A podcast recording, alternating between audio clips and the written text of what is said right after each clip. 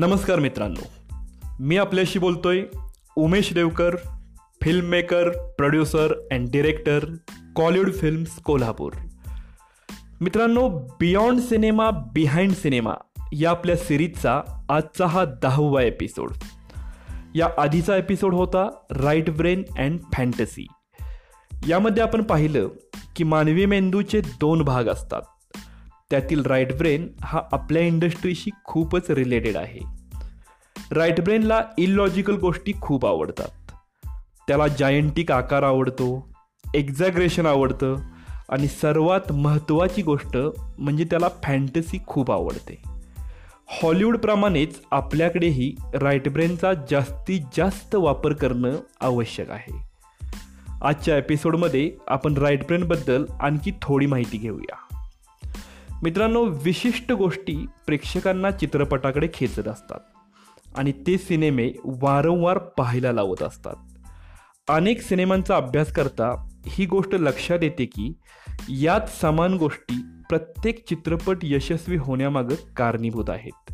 त्यांचा वापर हीच चित्रपट यशस्वीतेची गुरुकिल्ली आहे. निश्चितच या गोष्टी राईट ब्रेनशी रिलेटेड आहेत.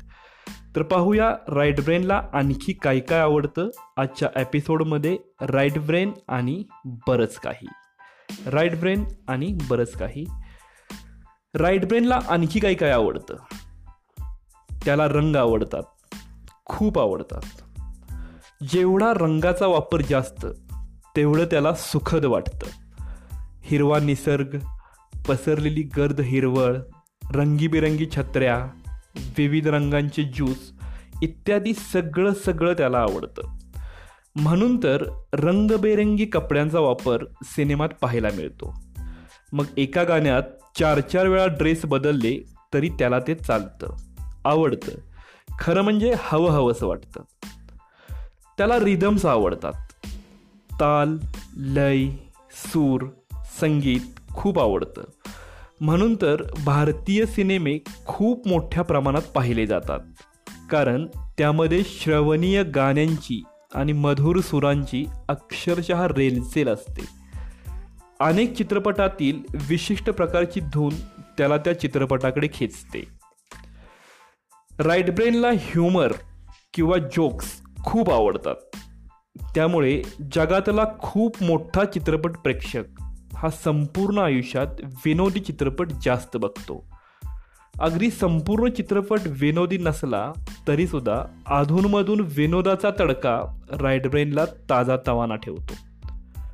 विशिष्ट पद्धतीचे डायलॉग्स आणि त्याची सतत होणारी पुनरावृत्ती हाही यातलाच एक महत्त्वाचा भाग.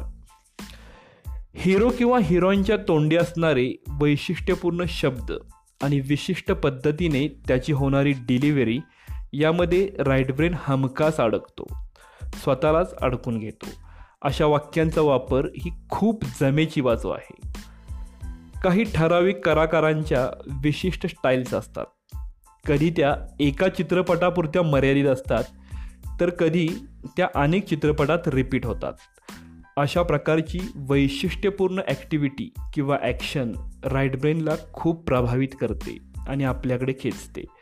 परिणामी अशा पद्धतीचे हिरो आणि सिनेमे प्रेक्षकांना आपल्याकडे ओढतात. आणि सगळ्यात महत्त्वाची गोष्ट म्हणजे ड्रीम्स स्वप्न. ड्रीमिंग करायला राईट ब्रेनला खूप आवडतं. आपण जे जे ड्रीमिंग करतो स्वप्नात बघतो ते सगळं सिनेमात बघायला त्याला आवडतं. आणि असे ड्रीमिंगची रेलचेल असणारे सिनेमे म्हणजे राईट ब्रेनसाठी खूप मोठी मेजवानी असते.